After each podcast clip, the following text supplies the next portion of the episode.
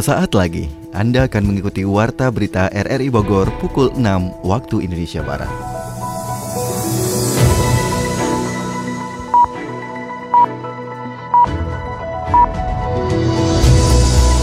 Selamat pagi, kami kembali hadir dalam Warta Berita pagi ini Sabtu 16 April 2022. Siaran ini juga dapat Anda dengarkan melalui audio streaming RRI Play pada perangkat Android, serta pula dapat Anda dengarkan kembali melalui podcast kami di Spotify, Anchor, Potel, dan Google Podcast. Warta berita RRI Bogor ini juga turut disiarkan Radio Tegar Beriman, Kabupaten Bogor. Berikut kami sampaikan berita utama.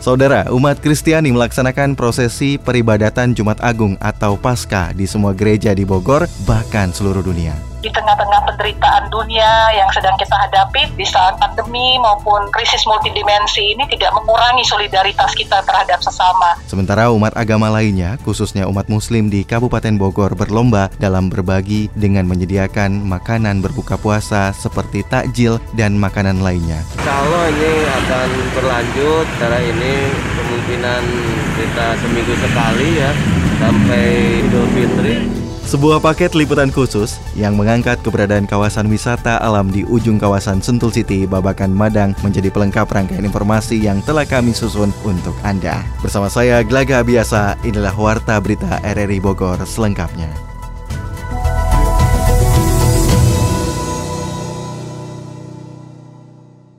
Saudara, informasi pertama kami isi dengan informasi seputar prosesi peribadatan Jumat Agung serta makna yang terkandung di dalamnya. Selengkapnya kita ikuti hasil liputan reporter RRI Bogor, Sony Agung Saputra. Umat Kristiani di Bogor merayakan Jumat Agung atau Paskah dengan melakukan proses peribadatan di gereja-gereja di seluruh wilayah Bogor, bahkan di seluruh dunia sekitarnya. Dalam peribadatan Jumat Agung tersebut, makna yang perlu disampaikan para pemimpin umat Kristiani pun tersampaikan hingga dapat memberikan arti serta nilai kemanusiaan bagi peningkatan keimanan, khususnya umat Kristiani. Salah seorang pemuka Pemuka Agama Gereja Katedral Romo Endro Mikael menjelaskan, makna Jumat Agung melalui kehinaan salib mempunyai arti penting dalam perjalanan umat beragama Kristiani. Saat ini umat beragama harus bersikap toleransi dengan menghargai kebersamaan dan keberagaman sesuai ciri khas bangsa Indonesia Bhinneka Tunggal Ika. Sehingga Jumat Agung ini juga momentum untuk menguatkan nilai-nilai tersebut. Ya kan Jumat Agung, Jumat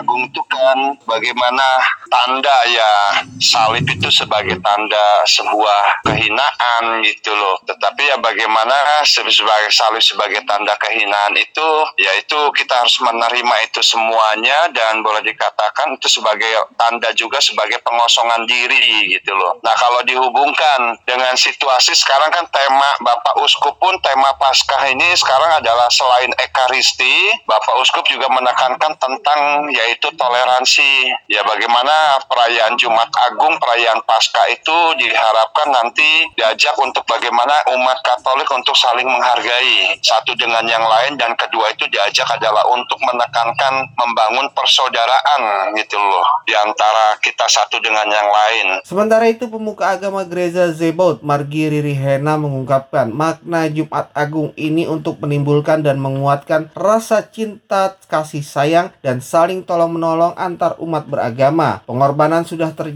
sehingga umat harus bisa memakainya untuk bisa lebih memberikan arti kehidupan bagi umat dan anak bangsa secara menyeluruh. Jumat Agung kita peringati di tahun 2022 ini memberikan makna bagi kita tentang kedalaman kasih Tuhan yang luar biasa, yang rela berkorban, yang peduli pada keberdosaan kita, kelemahan dan keterbatasan kita, sehingga ini juga mendorong kita untuk belajar peduli pada setiap orang. Kasih Tuhan itu menjadi teladan yang meneguhkan kita untuk juga mengasihi siapa pun yang ada di sekitar kita dalam penderitaannya yang puncak di kayu salib dia masih sangat care pada ibunya kepada murid-muridnya dan seharusnya di tengah-tengah penderitaan dunia yang sedang kita hadapi di saat pandemi maupun krisis multidimensi ini tidak mengurangi solidaritas kita terhadap sesama. Selama berlangsungnya peribadatan Jumat Agung di tempat ibadah Bogor dan sekitarnya terlaksana dengan aman dan kondusif dengan adanya pengamanan dari aparat TNI Polri dan berbagai elemen masyarakat yang turut menjaga ketertiban wilayah. Masih seputar keagamaan saudara, sementara itu umat muslim di Kabupaten Bogor berlomba berbagi dengan menyediakan makanan berbuka puasa seperti takjil serta makanan lainnya.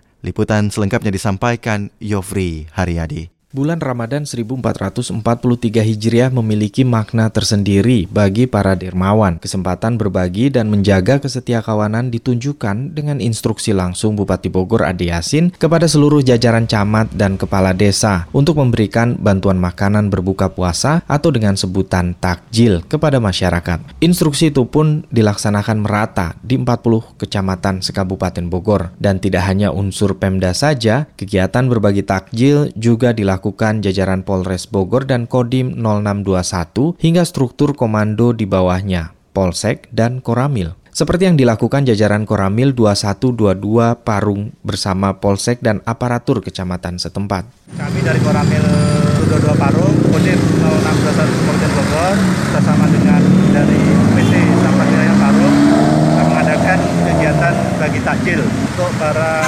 warga yang melintas di depan jalur Koramil ini. Kita berupaya untuk bagaimana kita untuk saling berbagi, bertoleransi kepada saudara kita yang sedang melaksanakan melaksanakan puasa Ramadan 1443 Hijriah. Kami juga sekaligus mensosialisasikan kepada warga bahwa kaitannya dengan pandemi bahwa pandemi ini belum usai.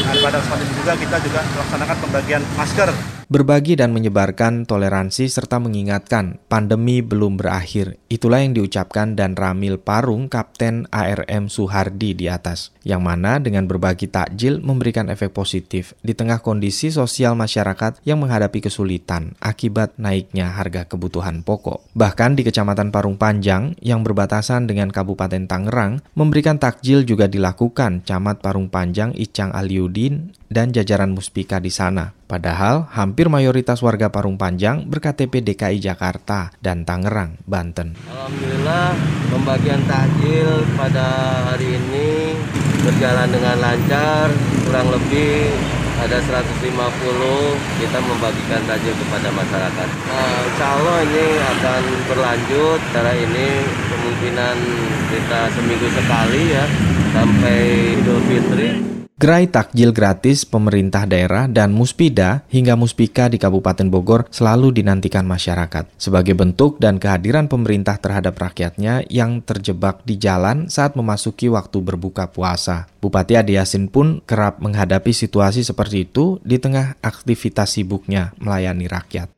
Hari ini saya bisa ikut nah, membagikan takjil untuk para masyarakat yang sedang berpuasa dan perjalanan.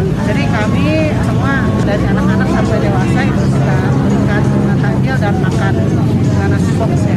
Mudah-mudahan berkah buat yang puasa dan ini kita lakukan setiap hari selama bulan Ramadan. Takjil gratis tersebut umumnya diberikan kepada pengguna jalan yang terjebak kemacetan di tengah waktu berbuka. Namun tidak sedikit juga masyarakat di lokasi ikut antri bersama menikmati makanan di dalam kotak yang biasanya berisi kurma dan air mineral serta kue kering dan basah yang jumlahnya sekitar 150 hingga 500 box. Pendengar saat ini produk kadaluarsa bisa saja ditemukan dengan mudah pada kemasan parsel atau makanan kemasan lainnya.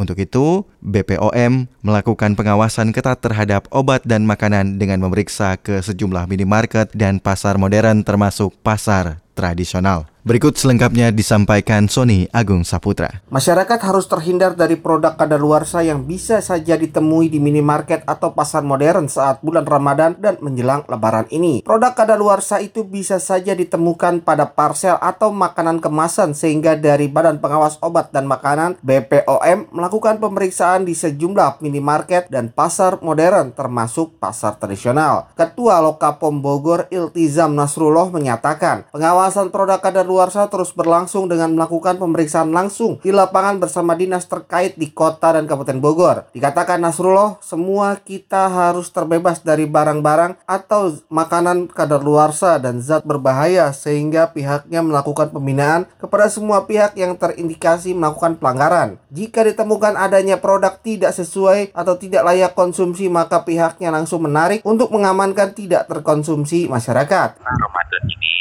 kita selalu rutin melakukan investigasi pangan itu baik ke sarana retail ataupun ke pedagang kecil. Jadi beberapa yang kita lakukan itu itu untuk melihat misalnya produk-produk yang dijual itu memenuhi syarat atau tidak dan tidak mengandung berbahaya seperti itu. Kita juga sudah melakukan di daerah Cibinong untuk yang takjilnya, sedangkan kalau untuk yang di retailnya sudah juga di Depok, di Kota Bogor, di Kabupaten Bogor juga sudah kita lakukan untuk melakukan pemeriksaannya. Kalau di retail berarti kan harus ada izin edar, harus ada kelengkapan-kelengkapan yang misalnya masak ada luarsanya juga tidak boleh melewati batas waktu yang sudah ada dan sebagainya.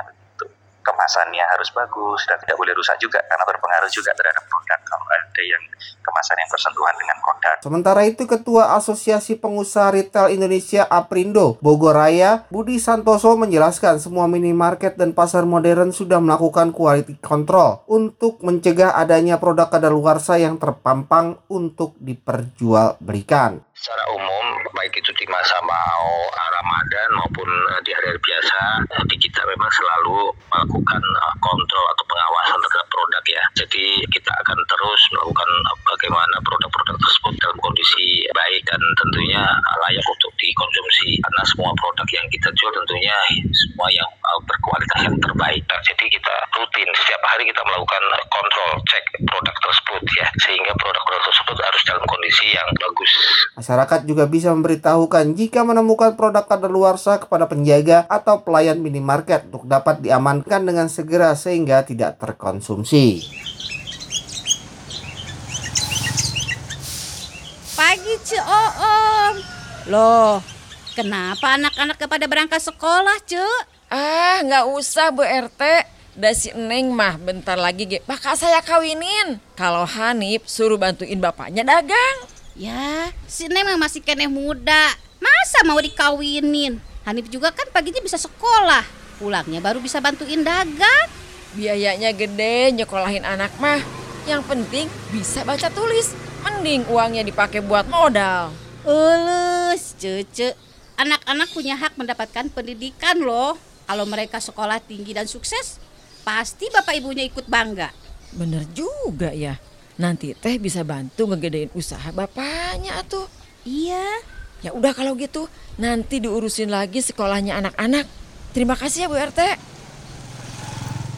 Kita ke informasi lainnya, Saudara Forkopimda Kota Bogor terus melakukan percepatan vaksin booster dalam mendukung program mudik lebaran bagi masyarakat. Laporan selengkapnya disampaikan Adi Fajar Nugraha. Tren kasus COVID-19 di Kota Bogor kian membaik seiring dengan upaya Forkopimda Kota Bogor dalam melakukan penanganan hingga ke lingkup terkecil masyarakat. Saat ini kasus harian Kota Bogor menyentuh angka satuan dari sebelumnya pernah mencapai ribuan kasus perharinya. Hal itu diungkapkan Kapolresta Bogor Kota Kombes Pol Susatyo Purnomo Condro. Susatyo yang juga merupakan Wakil Ketua Satgas COVID-19 mengatakan pihaknya akan terus berupaya mengendalikan kondisi saat ini terlebih menjelang Hari Raya Idul Fitri mendatang. Perlu kami sampaikan bahwa kota Bogor relatif angka positif harian itu sudah terkendali. Kemarin kita menyentuh pada angka 9 satu hari dari sebelumnya pernah mencapai 1000. Nah sehingga kami harus menjaga situasi ini agar tetap terkendali baik pada saat selama bulan puasa dan terlebih pada saat nanti lebaran di mana bagian besar wali kota Bogor ada yang akan melaksanakan mudik maupun menerima para pendatang. Jadi kota Bogor ada yang uh, sebagai kota tujuan ataupun sebagai kota berangkat. Kondisi yang membaik saat ini tentunya didukung dengan percepatan vaksinasi serta booster yang rutin dilakukan Satgas COVID-19. Susatyo mengungkapkan pihaknya akan terus melakukan percepatan vaksinasi dosis lengkap dan juga booster dalam mendukung program mudik lebaran untuk masyarakat. Hingga menjelang lebaran nanti Satgas COVID-19 menargetkan pemberian booster dapat mencapai 50%. Kami harus memastikan bahwa semua masyarakat di Kota Bogor itu memiliki herd immunity yang bagus. Vaksin kami tingkatkan upaya untuk boosternya tidak hanya bagi para pemudik, tetapi juga bagi semua masyarakat kota Bogor. Sehingga sentra vaksin yang saat ini tergelar itu sudah ada di mana-mana memberikan kemudahan kepada masyarakat sebanyak 25 puskesmas, 7 sentra vaksin Polres, 3 sentra vaksin dari Kodim termasuk 22 rumah sakit yang ada di kota Bogor semua siap untuk menerima masyarakat yang akan melaksanakan vaksin booster. Capaian kita sekarang sudah booster sudah di angka 22 persen. Kita berharap sampai dengan nanti uh, Lebaran itu bisa mencapai angka 50 persen. Saat ini capaian vaksinasi booster di Kota Bogor telah menyentuh angka lebih dari 20 persen dari total target 81.944 sasaran. Pemberian vaksin booster sebagai syarat mudik di tahun ini dilakukan untuk menjaga warga pemudik dan keluarga agar tetap sehat sehingga potensi transmisi transmisi penyebaran virus dapat diminimalisir. Berita ekonomi.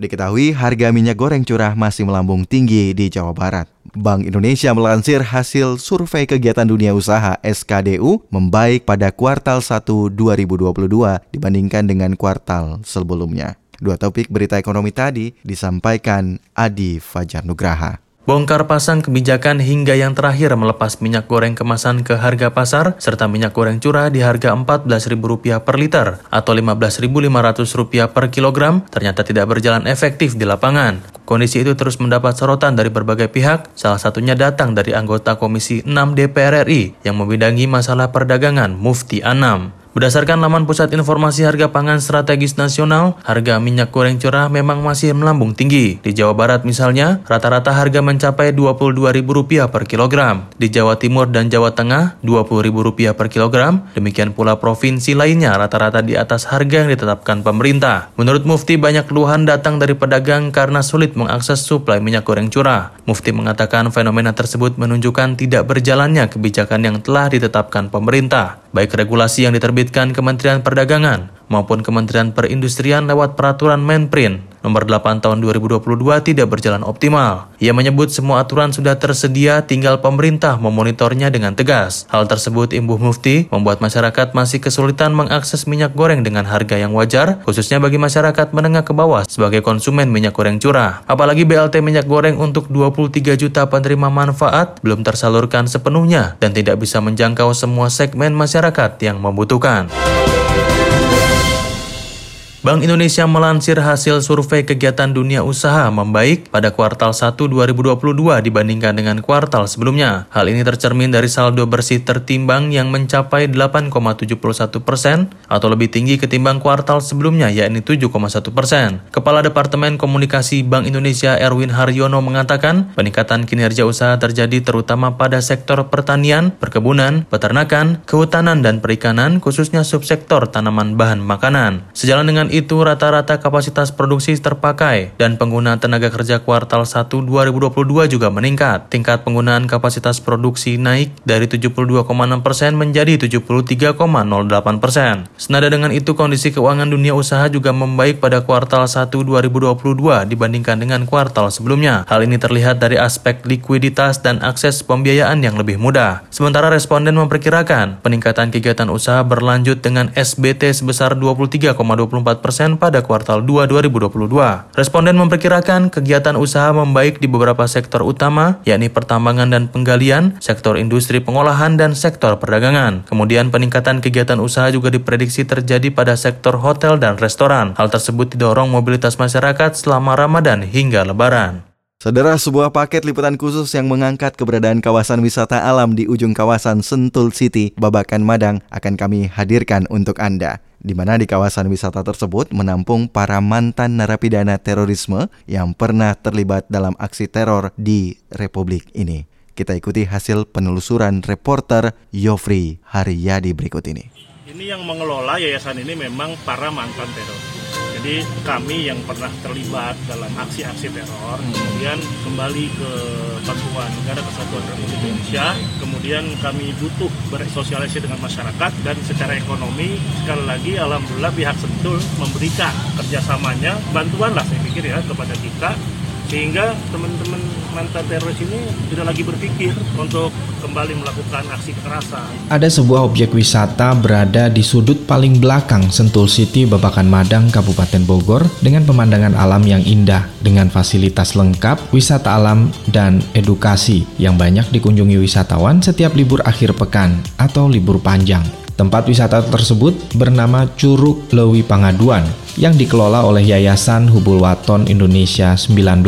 Yayasan ini menampung mantan narapidana terorisme dan mereka yang pernah terlibat dalam aksi teror di republik ini, yang kini mereka menjadi bagian dari sebuah gerakan penyadaran dan pemberdayaan bagi mantan pelaku teror agar kepangkuan Ibu Pertiwi. Haris Amir Falah, dialah tokoh atau sesepuh dan Ketua Yayasan Hubul Waton Indonesia 19 yang juga mantan pelaku teror yang kini sudah sadar dan kembali ke pangkuan Ibu Pertiwi. Wisata Lewi Pangaduan dikelilingi oleh bukit dan sumber mata air yang menjadi hulu sungai kecil yang mengalir di bawahnya dengan luas 35 hektar dari lahan garap milik Sentul City. Akses menuju Lewi Pangaduan sangatlah mudah, dapat diakses langsung dari pintu keluar tol Sentul Selatan. Saya Haris Amir Falah, saya di sini sebagai pembina dari satu yayasan yayasan namanya Yayasan Kubul Waton Indonesia 19. Salah satu kegiatan dan yang menjadi area garapan kita berada di Sentul di Sentul sini ya, Sentul Selatan hasil dari kerjasama dengan pihak Sentul. Kami diberikan hak untuk mengelola lahan yang sekarang itu hmm. mencapai 35 hektar. Sangat terbantu sekali, terutama kita bisa memanfaatkan lahan atau lahan mati lah ya. Sekarang itu kita sudah bisa mengelola dengan adanya wisata di sini, wisata namanya wisata Lui Pengaduan, kemudian juga ada peternakan. Dengan kapasitas 2.000 pengunjung, objek wisata ini menawarkan fasilitas mandi di danau, rumah makan, camping ground, pelatihan memanah, rafting, dan flying fox, hingga kegiatan petualangan untuk melatih mental. Dengan instruktur dan pelayan yang ramah, yang telah meninggalkan wajah brutal saat bergabung dalam gerakan radikal dan separatis dulu. Selain objek wisata, ada kegiatan agrowisata, beternak sapi, domba, ikan yang juga menjadi sarana edukasi bagi para wisatawan. Kata ini kita kan agrowisata Agro. ya, jadi memang berbasis alam. Tapi di sini kita orang bisa mandi ya, mm-hmm. bisa ya kalau panas-panas di Jakarta lah ke sini, insya Allah mm-hmm. sejuk ya mandi. Kemudian kita bisa menikmati flying pop mm-hmm. gitu, kita bisa menikmati ada danau di sana yang kita buat, ada camping groundnya.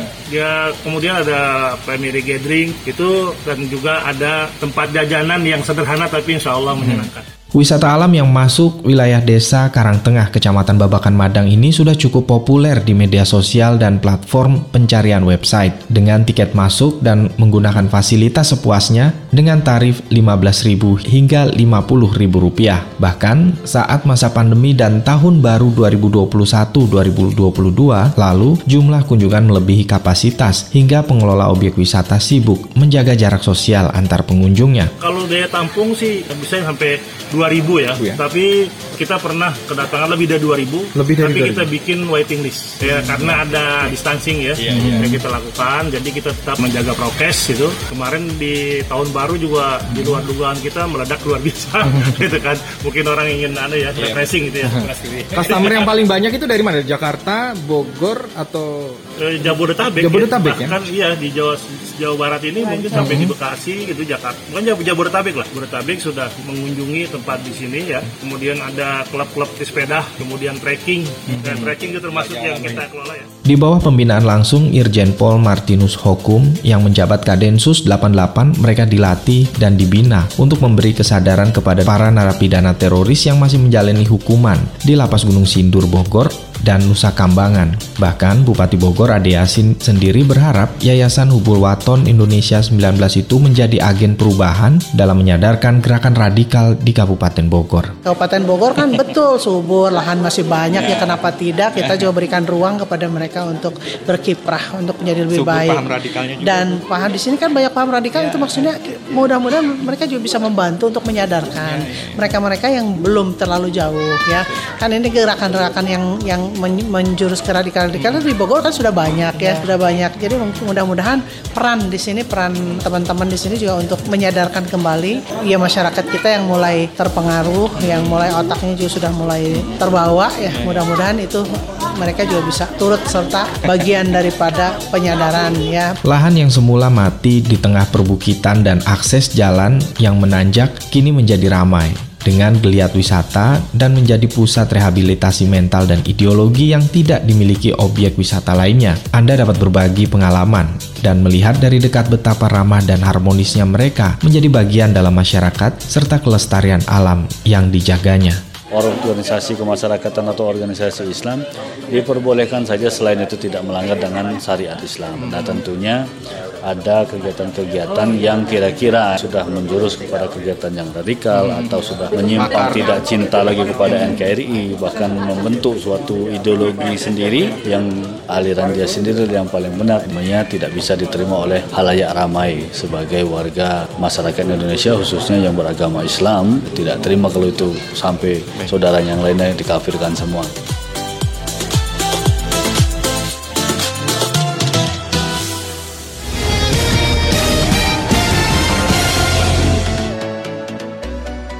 Berita olahraga.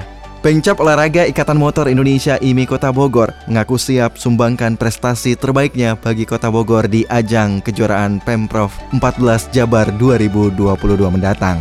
Sementara Pengcap Papsi Kota Bogor akan terus menjaga angkatan terbaik para lifternya meskipun di saat bulan suci seperti sekarang ini. Dua informasi olahraga tadi selengkapnya disampaikan Ermelinda.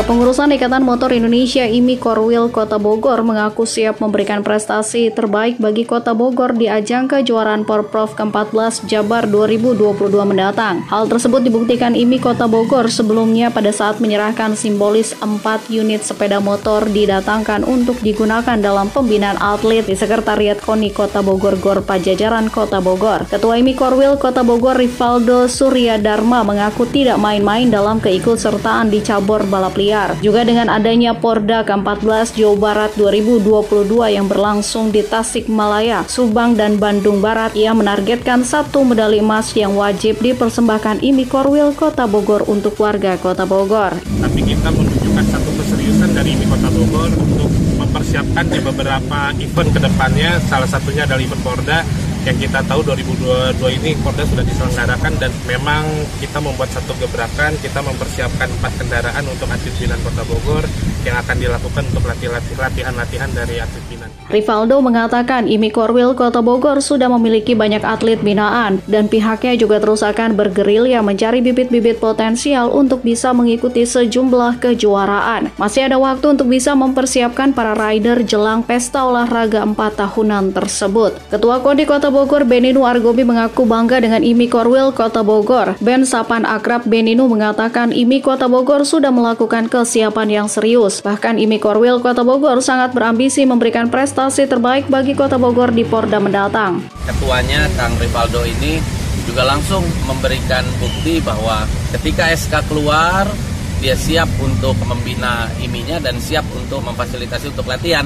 Alhamdulillah hari ini sebagai bahan laporan bahwa sudah siap empat motor untuk latihan dan informasinya juga mereka sudah menyiapkan tempat untuk berkantor di Sentul dan juga ada di Bogor. Jadi insya Allah IMI Kota Bogor besok target satu medali emas itu cukup bisa cukup mudah. Benino menyampaikan IMI Kota Bogor akan berusaha semaksimal mungkin dan siap memberikan yang terbaik. Pengurus cabang angkat berat seluruh Indonesia Pabersi Kota Bogor terus menjaga angkatan terbaik lifternya meskipun bulan suci Ramadan 1443 Hijriah, namun tim pelatih tetap menjadwalkan atletnya untuk bisa berlatih di setiap harinya. Seperti dikatakan Ketua Umum Pengca Pabersi Kota Bogor Aditya Warman Adil, jika atlet tetap berlatih secara kontinu, akan tetapi porsi latihan sedikit dikurangi, mengingat para atlet sedang berpuasa. Dia menjelaskan bahwa apa yang dilakukan Pengca Pabersi untuk tetap menjaga menjaga angkatan terbaik lifter tetap stabil terlebih lagi dalam menjaga otot-otot kecil lifter tidak luka dan sekaligus untuk menjaga imun masing-masing lifter di masa pandemi COVID-19 yang saat ini masih berlangsung. Aditya menambahkan selain menjaga kondisi atlet prokes harus tetap menjadi prioritas Pengcap dalam penerapan program latihan kepada lifter.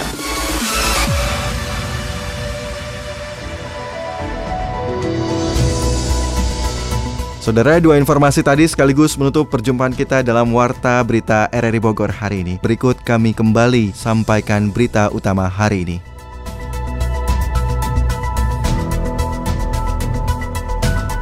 Umat Kristiani melaksanakan prosesi peribadatan Jumat Agung atau Paskah di semua gereja di Bogor, bahkan seluruh dunia.